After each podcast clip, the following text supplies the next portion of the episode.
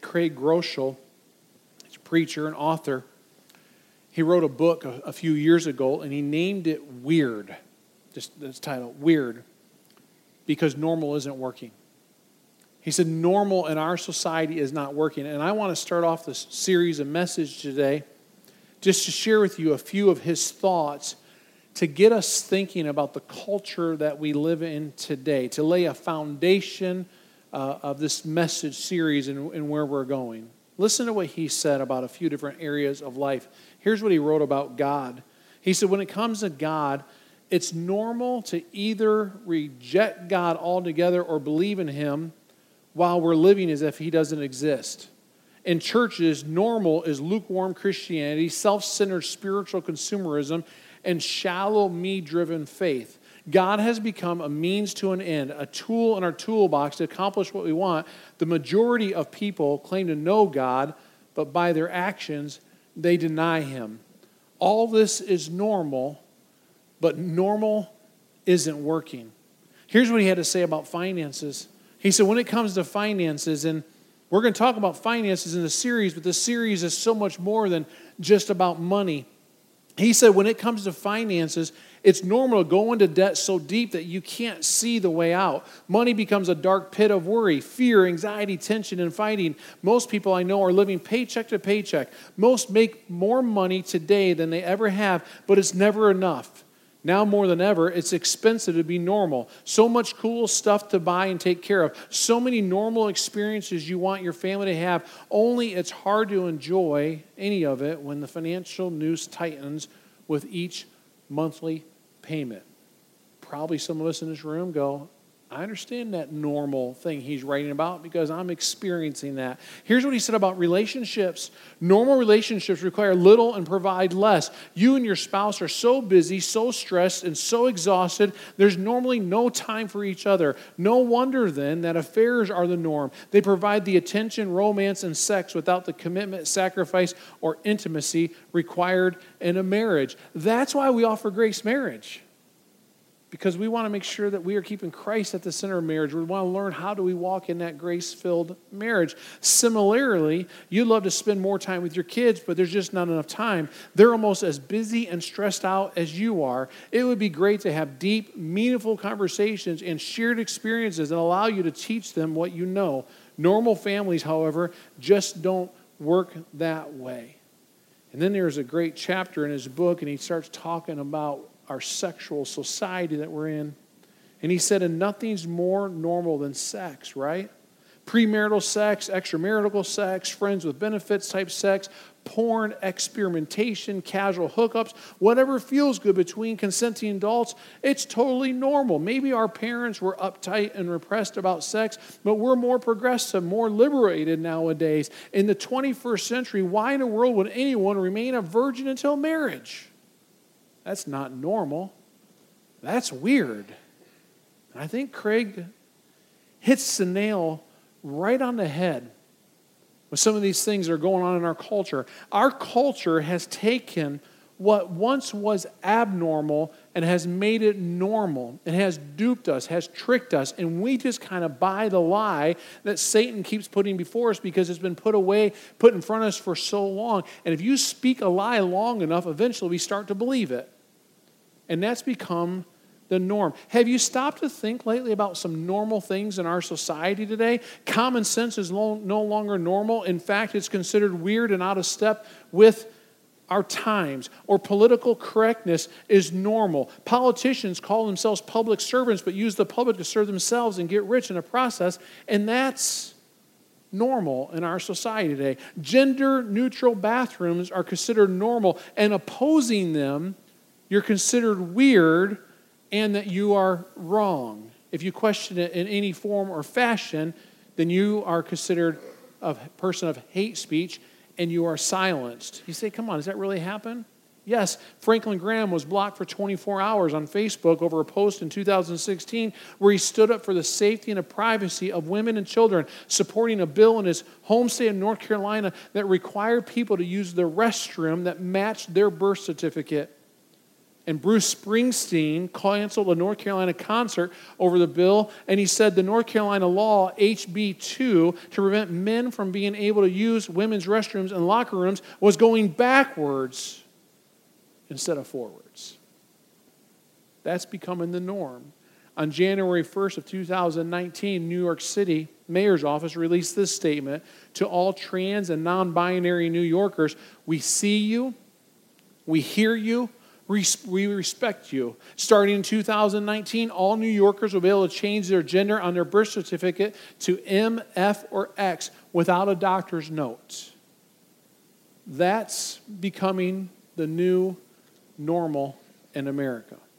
Same sex restrooms and any kind of sexual deviation you desire is normal. Having moral values or standards of any kind is considered weird.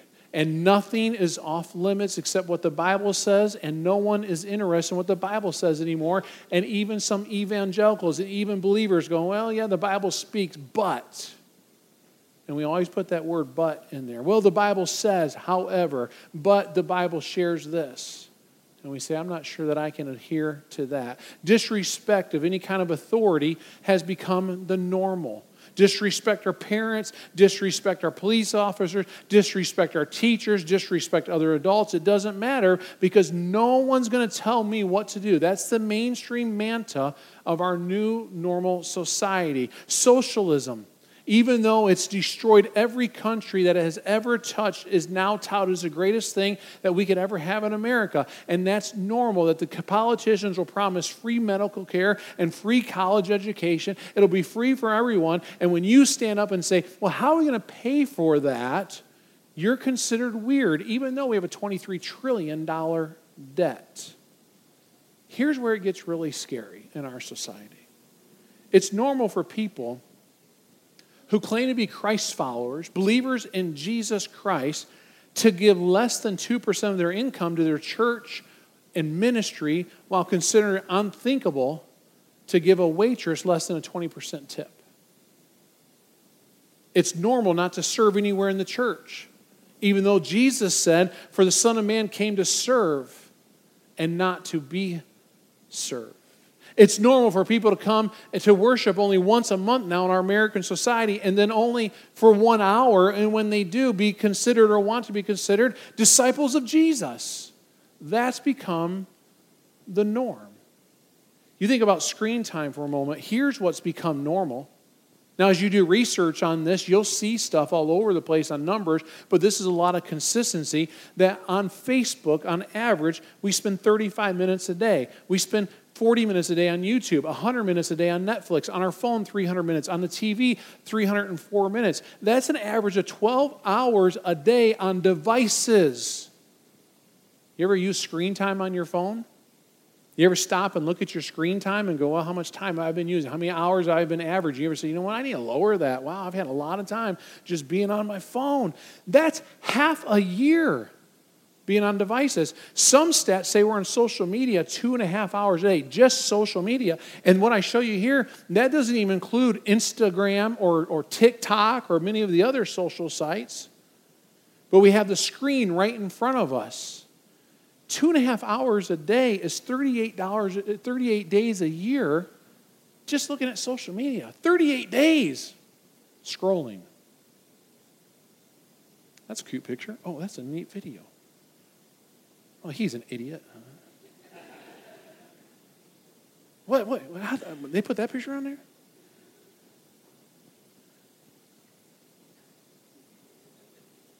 You know it. We're all, I'm, I'm guilty. I'm guilty. We, we can't go anywhere without that thing attached to us somehow, some way. And then what we say is, I don't have time to read the Bible. Have you ever made that statement? Don't, don't confess right now. I guarantee you, we probably all of in this room have made that statement. If I could have a dollar for every time I met with somebody, we say, Preacher, can we talk? We I, I, got some issues going on in life. I need some help. I need to grow in Jesus. I'm struggling, however they want to say that. If I could have a dollar for every time I look at someone and say, Well, here's, here's your challenge is you need to have a steady diet of God's Word. You need to be in His Word. You need to be studying Scripture, reading Scripture. And they reply with, I don't have time for that if I could have a dollar, I'd be a millionaire many times over. And you stop and think about your own life and go, man, I, I want to read the Bible. I, I kind of want to, but I don't have time. Here's a study from Transformational Discipleship about our Bible engagement.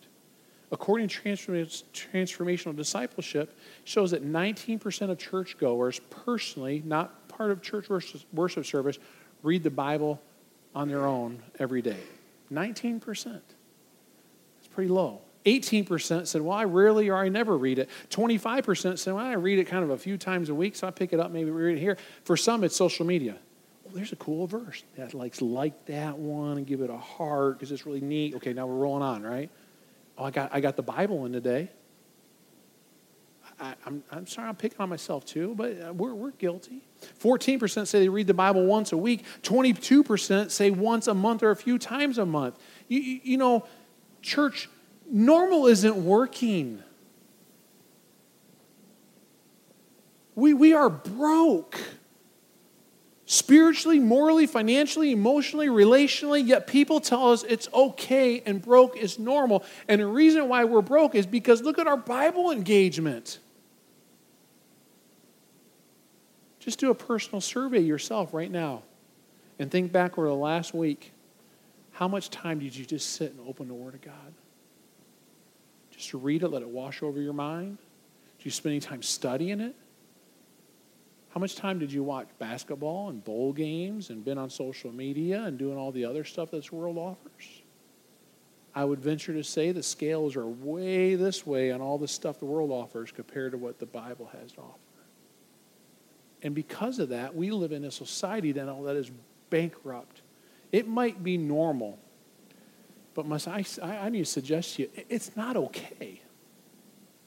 It's not okay. And that's the focus of the series. The idea of the series comes from, from myself and a few other preachers that, I've, that I associate with. We're in agreement that the church must not look like the world. The church must not be normal. In John chapter 17, Jesus prays for his disciples, and he says, My prayer is not that you take them out of the world, but that you protect them from the evil one. They are not of the world, even, even as I am of it.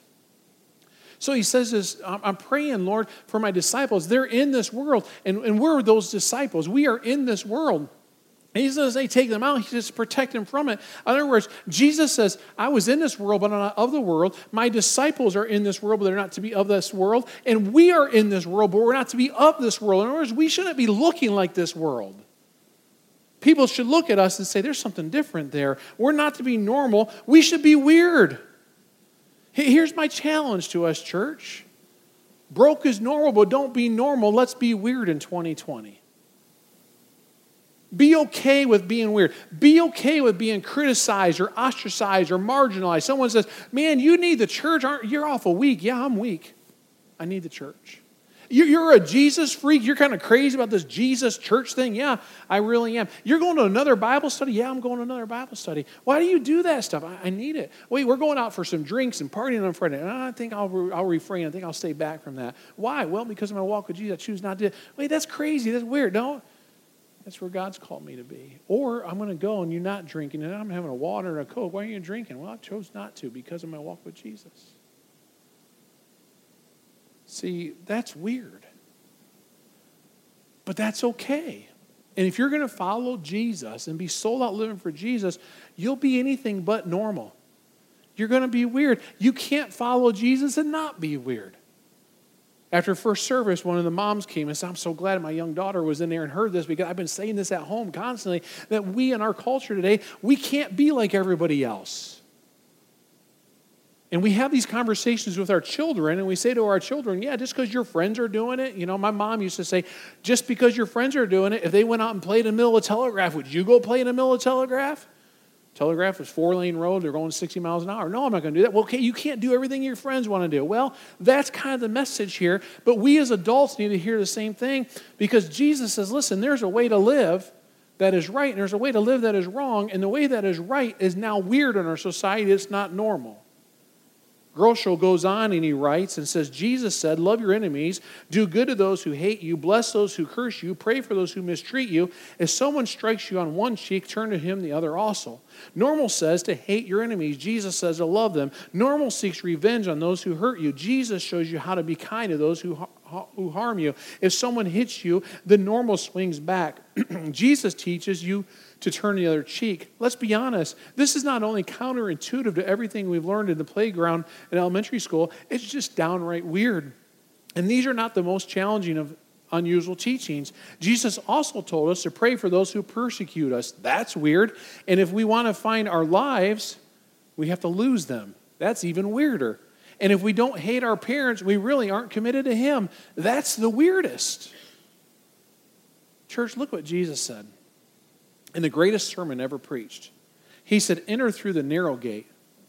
For wide is the gate and broad is the road that leads to destruction, and many enter through it. But small is the gate and narrow is the road that leads to life, and only a few find it. Groeschel says in the book the majority of people, the crowd is traveling the wrong path, the one that leads to destruction. They're the normal ones, intent on looking like the rest, spending money like the rest, living like the rest, keeping up with the rest, but the road that leads to a dead end.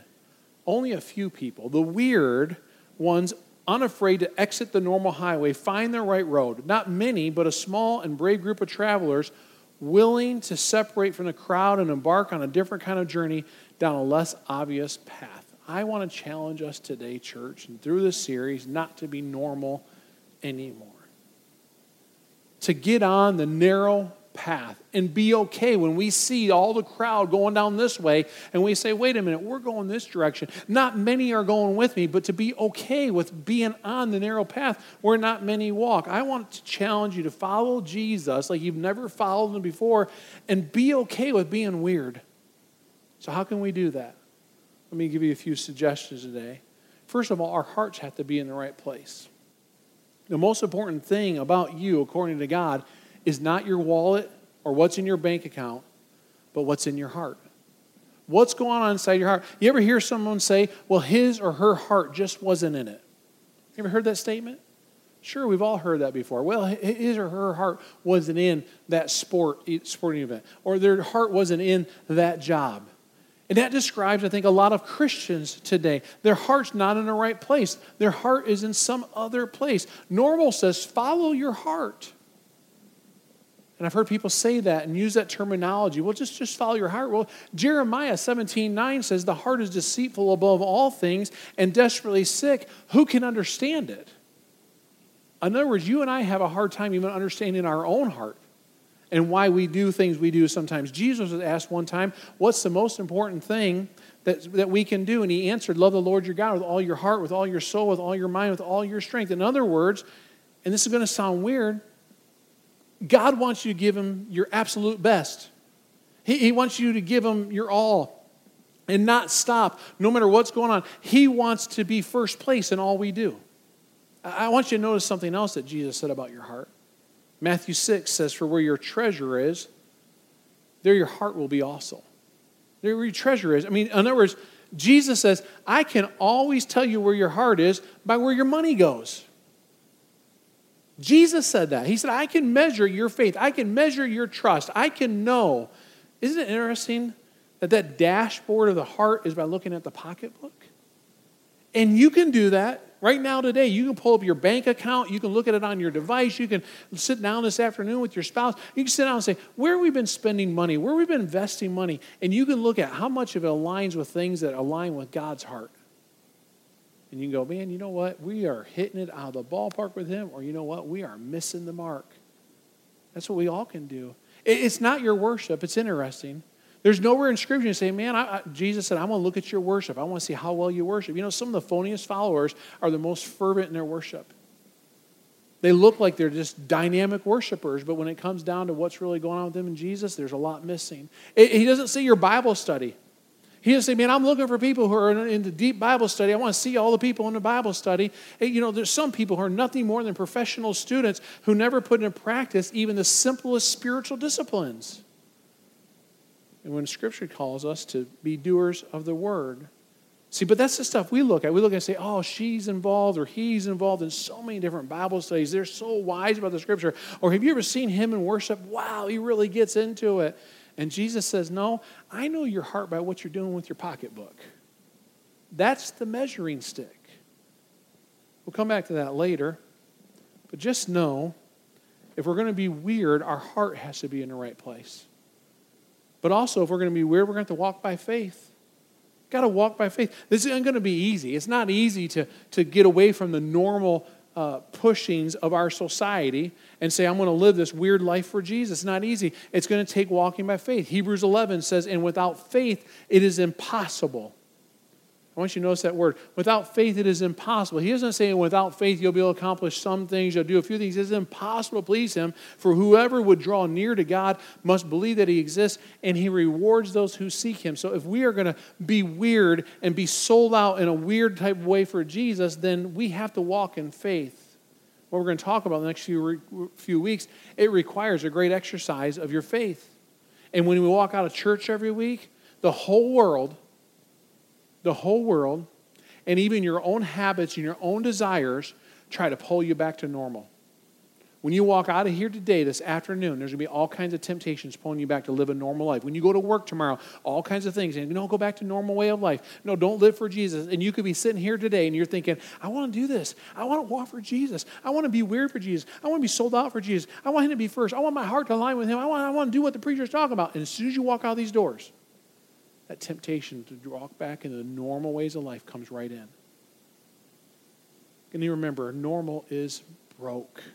And God wants so much more for his children. Jesus said, No one can serve two masters. For either he'll hate the one and love the other, or he'll be devoted to the one and despise the other. You cannot serve both God and money. I mean, how can a widow have all that she needs and be okay living on a, li- on a very limited income and a superstar athlete be broke five years after retirement when they made millions. How does that happen? I think the difference is between do I trust in God or I trust in money? The widow has learned, I'm going to trust in God. Many times, that superstar athlete that is broke within five years is trusting in money. It's not what it's in your wallet, it's what's in your heart. Years ago, when normal was so much normal in our society, so to speak, when there was a different normal in our country, our leaders chose wisely to put this on our money. In God we trust. You pull out a $20 bill today, you pull out a $1 bill, you pull out a $100 bill, you know what? That's still printed there. Now, there's been discussions. Maybe we'll remove that. Maybe we'll take that off. Doesn't matter what our government does with our paper money, they can remove that. It's our decision are we going to trust God with our money and how we live lives? They didn't want money become the thing that we trust in, was the reason why they put that on there. They, they, didn't want that to be the cause. They didn't want that to be the cause of issues, and so they wanted to remember, even though you have this money in hand, don't put your trust in money. Keep your trust in God. That's our early founders of America. They said we want to keep our trust in God. See, more money is not the answer to our financial issues. More of God is the answer.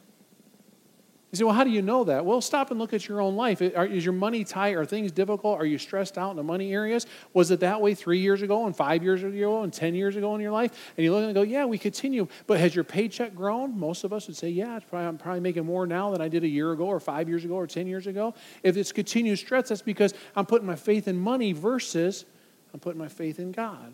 If you think more money is the answer, you're wrong. The answer is learning how to serve God and making Him first place. See, to live a weird life, got to get the heart in the right place. We got to committed to be walking in faith. And there's one more. We've got to put God first. And not with just lip service. Like really sell out. I'm just going to crack the door open on this one a little bit because we're going to dive in deeper next week. God doesn't want to be second place in our life. It's not the position that he takes. He only wants and will only accept one place, and that's first place. We'll say, well, how, how, do you know he only accepts that? Well, the first of the Ten Commandments says, You shall have no other gods before me. In other words, he's saying there should be nothing. And when something becomes before God, well, I got to do this, I got to do that, this is more important, this is more important. You're saying all those things have just become God and God. Now you're no longer first, you're pushed down the list. And someone will say, well, Brian, that's Old Testament. Okay, well, let's look at the New Testament. Says, but seek first the kingdom of God and his righteousness, and all these things will be added to you. Seek who? Seek first the kingdom of God. Seek his way, seek his path. You know why broke is normal? Is because so many people put other things before God, even themselves before God. Broke is normal, but that's not God's plan. It's not God's plan for us, church. Proverbs 3 says, Honor the Lord with your wealth and with the first fruits of all your produce. Then, she gets that? Honor the Lord with your wealth and the first fruits then your barns will be filled with plenty and your vats will be bursting with wine. He says, When you put me first, then that's when blessing comes. It's not when I'm second and third and fourth down the list, I'm praying, Lord, bless me, but God's your way down here in the list. No, when I'm first, then blessing will come. Here's what we need to learn God needs to be the first part of every day. Start your day with God. Don't start it with your cell phone, don't start it with social media. Don't start your day with your spouse. Don't start your day with your kids. Start your day with God. Give God the first part of every day. Give God the first word in every decision. And that means, Lord, help me. I got a decision to make. Lord, what do you want? God, where are you leading? God, what direction do you have for me? Give God the first day of every week. Make what we do here, gathering together, of greatest of importance. Don't live like so many American Christians where they say, ah, I end up in worship once or twice a month. Yeah, that's good enough. I'm great. Don't make it a high priority. So, you know what? I'm going to start my week every day, every week out with God. Give God the first portion, the first fruits of your income every week. God, before I go and spend and make a payment on this and pay this and go have fun here and go do this, God, you're going to get what you asked for first. And give God first place in your heart. Lord, I want my heart to align with you. I don't want to be normal any longer. Lord, I don't want to chase the normal path of society. Lord, help me to be weird. We need to do what God says. We need to follow God's plan. We need to love God's Son, Jesus, with all of our heart, all of our soul, all of our mind, all of our strength. We need to put Him first. And then, church, watch what will happen in 2020. You take this challenge seriously and you say, I'm going to commit to this idea of making my life weird because I want to make God first. You watch what God does in your life in 2020. Bow your heads with me. Father God.